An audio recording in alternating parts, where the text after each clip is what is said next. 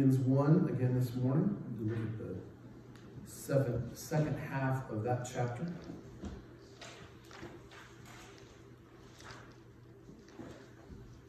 When I was, I think it was when I was 29, I was arrested and put in jail.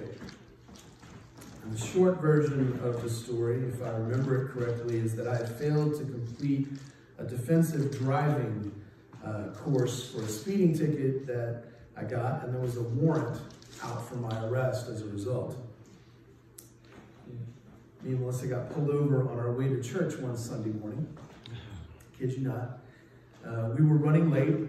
Pretty sure I was going fast. Uh, or maybe our stickers were out. I don't remember exactly. Uh, when they ran, they pulled us over, and when they ran the license, the warrant showed up. And so they cuffed me and they put me in the car. I was taken to the city lockup, uh, did all the things, photographed, fingerprinted, uh, all the usual stuff. Uh, meanwhile, Melissa had to find a way to gather the money to get me out. Uh, it was a lot of money for us at the time, uh, definitely more than we had uh, sitting around anywhere. and as a result, it took her a while to get the funds. And I was made to stay in a cold, holding cell that they had in the city lockup there for hours, several hours, before she finally worked everything out and got me released. I hated that experience. I hated it. I hated being in there, uh, even though it was my own fault. I sat there and I cursed myself and I cursed the sheriff's deputy who had originally given me the ticket outside of Brady, Texas uh, for not slowing down quickly enough as I entered the edge of town. I cursed the city of Richardson police for pulling us over as I desperately tried to make it to church. I felt worthless, like I had let everyone I knew down, and that my life would be wrecked and ruined from that point forward because I'd have this thing on my record. And not once during my detention or any of the things that were going on did I think of the gospel. Not once. Not once did I experience a moment of joy while thinking about how I was being given an opportunity to tell anyone I came in contact with through that experience about Jesus. Not once did I consider the way that my church would end up bearing with me. I only thought of myself, and all my thoughts were negative. Now, granted, I wasn't incarcerated for telling people about Jesus like Paul had been, but that was the furthest thing from my mind, even though I had been on my way to Sunday school and worship. This week, as I was thinking about Paul being put in jail for proclaiming the gospel and about my own experience with being in jail, I, I wondered how often do we view things that happen to us, the things that we experience in our lives, as providing opportunity for living out the gospel and sharing it with others? Especially the negative stuff. How often do we think about our own lives as part of something bigger than just us? rather than thinking of salvation in terms of our own individual rescue, as if God is part of our story and not the other way around, as if it's all about me. And even beyond that, how often do we confront the things that we experience with joy? Or find a way to experience joy as we go through them? How big a role does joy have in our lives? These are the ideas we're going to consider this morning as we dig into this text. So follow along with me, if you will, as we read from Philippians 1, beginning in verse 12.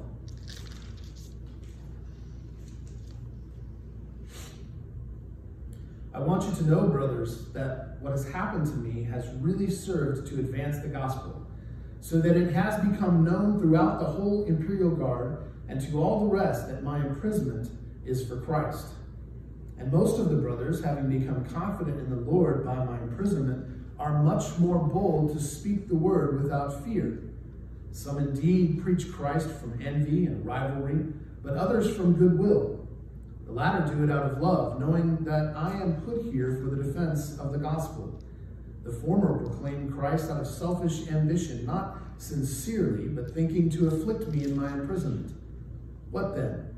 Only that in every way, whether in pretense or in truth, Christ is proclaimed, and in that I rejoice. Yes, and I will rejoice, for I know that through your prayers and the help of the Spirit of Jesus Christ, this will turn out for my deliverance, as it is my eager expectation and hope that I will not be at all ashamed, but that with full courage, now as always, Christ will be honored in my body, whether by life or by death. For to me, to live is Christ, and to die is gain. If I am to live in the flesh, that means fruitful labor for me. Yet which I shall choose, I cannot tell. I am hard pressed between the two. My desire is to depart and be with Christ, for that is far better. But to remain in the flesh is more necessary on your account. Convinced of this, I know that I will remain and continue with you all for your progress and joy in the faith, so that in me you may have ample cause to glory in Jesus Christ because of my coming to you again. Only let your manner of life be worthy of the gospel of Christ, so that whether I come and see you or am absent, I may hear of you that you are standing firm in one spirit, with one mind, striving side by side for the faith of the gospel, and not frightened in anything by your opponents. This is a clear sign to them of their destruction, but of your salvation, and that from God. For it has been granted to you that for the sake of Christ you should not only believe in him, but also suffer for his sake, engaged in the same conflict that you saw I had and now hear that I still have. May God bless the reading of his word.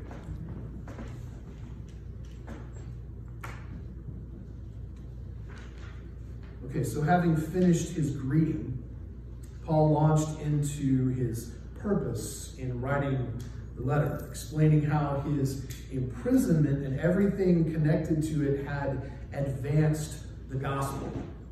And he had been beaten and locked up, and he'd used it as an opportunity to tell people that a Jewish rabbi named Jesus, who had been crucified, was alive again and was king. All the guards who interacted with him heard that message Think about that. This group of soldiers whose entire lives were dedicated to Caesar and to Rome and all of its ideas and that way of life and worship and all the things that came with it, who may have never heard about Jesus or at the very least any version of the events other than the official Roman version. If you remember reading in Matthew, that's the one where the guards at the tomb were paid to tell uh, the story where, where he was crucified by Pilate and then his body was stolen from the tomb by some of his followers. That, that's the official Roman story. That, that may have been all they'd ever heard. But Paul had a chance no one else may have ever had to tell these soldiers that Jesus was in fact alive. How many times have we been put into situations where we have the opportunity to tell people the good news of Jesus and his kingdom and we shy away because we are afraid or we don't want to be embarrassed or rejected or something like that? How have the things we have gone through served to advance the gospel?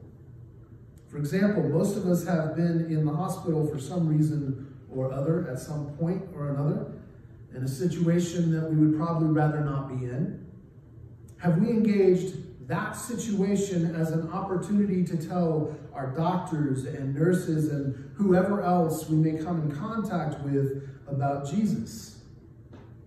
I look back on the various times I've been in that kind of situation and how often I've completely failed to think about it as a possibility. Like all the medical personnel were just sort of background noise in the story of Kent. Necessary to my story for a moment or two, but really nothing more. Not part of a larger story. How often do we interact with people that way? at the grocery checkout, or the fast food drive through, or the feed store, or any place where we have the chance to interact with people and talk to them? Do we view those moments as opportunities to love people, to show kindness, to display Jesus in our actions, to open up a conversation? I'm not saying we need to have a mindset where we are going to go out and convince everyone that we are right and they're wrong and that our beliefs are the only true beliefs or anything like that. I'm saying, do we care enough about people to treat them like Jesus did? Do the events of our lives and the situations we find ourselves in advance the gospel? Do the people around us know that our faith is in Jesus? Because that's what we see in this situation with Paul, and it's why those around him were becoming more bold. And as we move into verses 15 through 18, there's some difference of opinion about who uh, Paul is referring to. There are those who think he meant a group we call the Judaizers, uh, those who professed to trust in and follow Jesus but still enforced the Old Testament laws and customs and saw them as a requirement for being part of the kingdom, even for the Gentiles. It's possible that they were jealous of Paul and had adjusted their way of evangelizing to sort of mimic his in order to try and win more converts than he did. But they did all of this out of envy, rivalry, and selfish ambition. Now, others think this specific group were actually pagans who had heard the message Paul was proclaiming and were repeating it sort of incredulously or dismissively. Uh, something along the lines of, hey, have you heard about this guy telling everyone there is a new king named Jesus who was crucified outside of Jerusalem is supposedly alive again and reigning over the whole earth? Sort of that tone and way of talking. But whichever way we look at it, whoever we sort of think these people may be, there are people who were talking about Jesus, and Paul seemed excited about it. Now, he also wanted to recognize those who did it out of a sense of love. He makes a point of that. But above all, he wanted people talking about Jesus. And that's at least part of what gave him joy. That the message of Jesus being alive and being king was starting to get around, spreading to more and more places. People who might not have heard yet were beginning to hear. Things were moving. We live in a time when it seems like nearly everyone has heard of Jesus, as if maybe a few hard to reach tribal groups are the only ones left to tell. But alongside the undeniable reality that our world is becoming far less involved with church comes the reality that fewer people are hearing about Jesus. Even those who do, they often only see and hear what Christians think about culture or politics instead of the death, resurrection, and reign of Jesus Christ. And what Christians think about culture and politics may be important, but it's never saved or transformed anyone. Which brings us back to why Paul was rejoicing. Jesus was being proclaimed. Even through what Paul was experiencing, which wasn't a good thing for him, it wasn't a positive experience. But he was confident that whatever happened to him, he would be delivered. That's the word he used, whether in life or in death that the good news would be announced. He wanted to be sure that Christ would be honored either way. How many of us today have that kind of faith? A faith that regards Jesus more highly than our own survival. I mean, it's not impossible, right? We don't have to even look very far to find such faith. It still exists in people all over the world in, in difficult situations. Just a few years ago, anti Christian militia in the Central African Republic tracked down pastor named Jean Paul Sankagui in the sanctuary where he prayed, a little church that he had built. And they killed him. And they looted the building and they set it on fire. And the thing is, this kind of activity in that area wasn't new. Pastor Sankagui planted the church in a volatile area in 1993 and had consistently loved people and proclaimed Jesus as king in that environment. He knew the risk he faced, but he was determined to carry out his calling whether he lived or died because he was convinced, just as Paul was, that people need to hear the gospel. Paul wasn't afraid of death. In fact, there's a sense that he welcomed it. Not that he had a death wish or was suicidal, nothing like that. But if his time came, he was ready.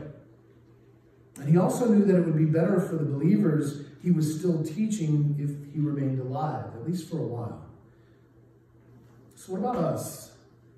If we take an honest look at our own lives and way of thinking, are we anything like Paul? Are we consistently telling others about Jesus?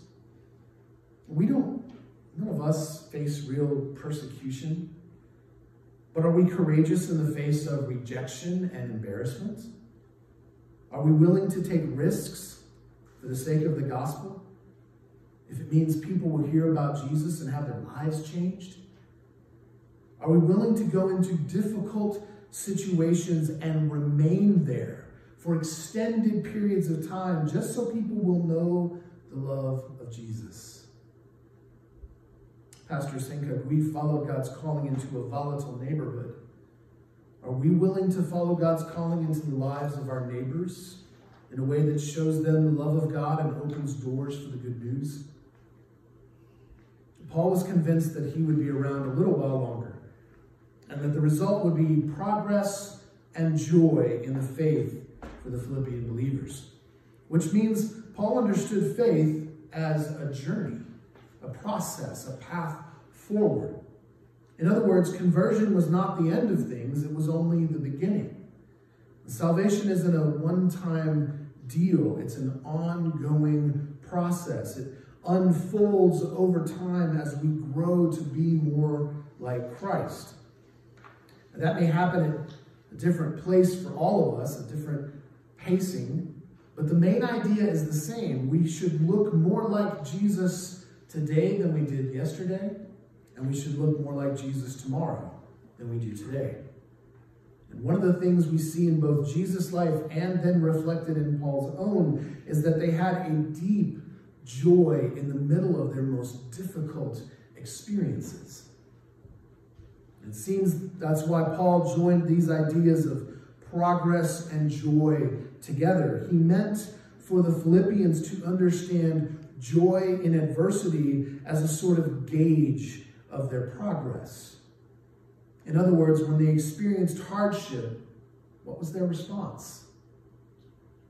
And this applies to us as well. How do we respond to pain and suffering? How do we respond to danger and misfortune? How do we respond to obstacles and complex situations? I'm not saying we can't be frustrated or sad. We know Jesus experienced both of those feelings. But there was a deep joy anchoring all of it together. Is that what it looks like in our lives? Is joy the heart of our experience as believers? I think this is what Paul meant when he told the Philippian believers to let their manner of life be worthy of the gospel. So that's not a statement about how moral he wanted them to be, or how perfect, or how well dressed on Sunday morning, or how many Bible studies they had to attend, or whether they went out dancing on Saturday night, or drank a beer, or cursed, or any of that sort of stuff. It's not any of that. A life worthy of the gospel is a life rooted in joy. Joy in knowing we are loved and forgiven and being made whole. Joy in experiencing the presence of God living inside of us. Joy in the promise of a larger story that is already unfolding. So many Christians seem to have this idea that being worthy means being perfect or acting a certain way, never doing anything wrong. But that's not what makes us worthy. If it is, well, then the gospel is not about Jesus. It's about us because we are the active force in that story. We are the ones making the change. But Scripture tells a different story. It reveals that our efforts can't possibly make us righteous. And it reveals that our worthiness comes from the value our Heavenly Father placed on us when He created us. The Father cares deeply for us, not based on whether we can be good enough, but based solely on our being His. So living a life worthy of the gospel means living a life of joy, resting in the fact that we are beloved. Because too many of it, too many of us have it in our heads that we have to try to impress God somehow. That we have to make God love us by doing all the right things. But God already loves us. That's exactly what we find in 1 John 4:19, where we read that we love because he first loved us. That whole chapter of First John spells it out in great detail that God loved us, and that's why Jesus became one of us. So when we talk about letting our manner of life be worthy of the gospel, and I'm not saying be as bad as you want, it'll all be fine. That's not my point. I'm saying we need to rest in the work of Christ, what he has already done and then give the Holy Spirit the space to make us new. Because it's not people who act perfect that are living in a manner worthy of the gospel. It's people acknowledging their desperate need, rejoicing in the forgiveness offered through Jesus, and sharing the good news of forgiveness in Him with others. We're doing this, if we are collectively rejoicing in the love of God and his forgiveness, then aren't we standing firm in one spirit and mind, like Paul said? If we are focused on Jesus and his kingdom instead of all the other noise we tend to get distracted by, then aren't we striving together side by side for the faith? Just like Paul said. See, our unity is not in good deeds or even in good doctrinal stances or current events. It's in the work of Christ. And if we are all on board with that, all the other stuff, all the secondary stuff, can't divide us. And those who would divide us have no foothold. But are we committed to that? Are we willing to join hands with people who may baptize differently than we do? Are we willing to team up with people who have different ideas about ordinances and sacraments and all those sorts of things? Can Baptists and Methodists and Presbyterians and folks from the Assembly of God and all the rest get along? I think so. Isn't that what we have right here in our congregation? Can we disagree about secondary things and still come together together on what matters? Now, I've experienced the kind of divisiveness that would tear us apart. I'm guessing we all have at some point or another. And I'm not saying we should just ignore all our differences to get along. Paul wanted the Philippians to strive together for the gospel. Do we want the same? Are we more interested in the good news of Jesus being proclaimed to those who need to hear it? Or are we more interested in being right about everything? Does everyone have to agree with us on all the various aspects of faith? Or can we get together behind the simple gospel of Jesus, the crucified and risen King of all creation? Isn't that strong enough to hold us together? I wonder sometimes. I mean, I really hope it is. I believe it can be. If the kingdom is a matter of perfect doctrine, it's going to be a lonely place. If it's a matter of perfect people, it's going to be sparsely inhabited. But if it's a matter of people coming together because of the death, resurrection, and reign of Jesus Christ, people being loved and forgiven and healed and made whole and then given hope by the power of the Holy Spirit as a result of what Jesus has done? Aren't we all willing to be a part of that? As Paul continued his thought, he circled back around to his current situation and he relayed his understanding of the relationship between faith in Jesus and suffering. Based on what he wrote, it seems like Paul expected there to be suffering, as if that were part of what it meant to be in Christ and a part of this new kingdom that was breaking into the world. Now, this is a hard concept for us, not because we don't know suffering. I'm sure all of us have gone through some difficult things. But how much of our suffering has come as a direct result of proclaiming the gospel? We know that's what Paul meant here because that was the situation he was in, and it's what he meant when he said it was the same conflict he had. We don't really understand this kind of suffering. It's doubtful that any of us have ever really experienced it. So what do we do with Paul with what Paul said here? How do we grasp and apply verses 29 and 30? Well, notice that Paul said, It has been granted to you, to the Philippians. I think that's the key. Living in that time and cultural, political context meant being a follower of Jesus and proclaiming him as the living king would inevitably put them at odds with the world around them. We don't live in that time or that cultural, political context. We may face opposition for our faith here and there. I think we do. But outside of a few isolated instances of violence against believers here in the U.S., our lives really could not possibly look more different from theirs. Which means we need to take the principle of what Paul wrote and then apply it to our situation as well as we are able. What kind of suffering for the gospel do we face here in our country for what we believe? I'm not talking about all the conspiracy, conspiracy theories and all that sort of stuff.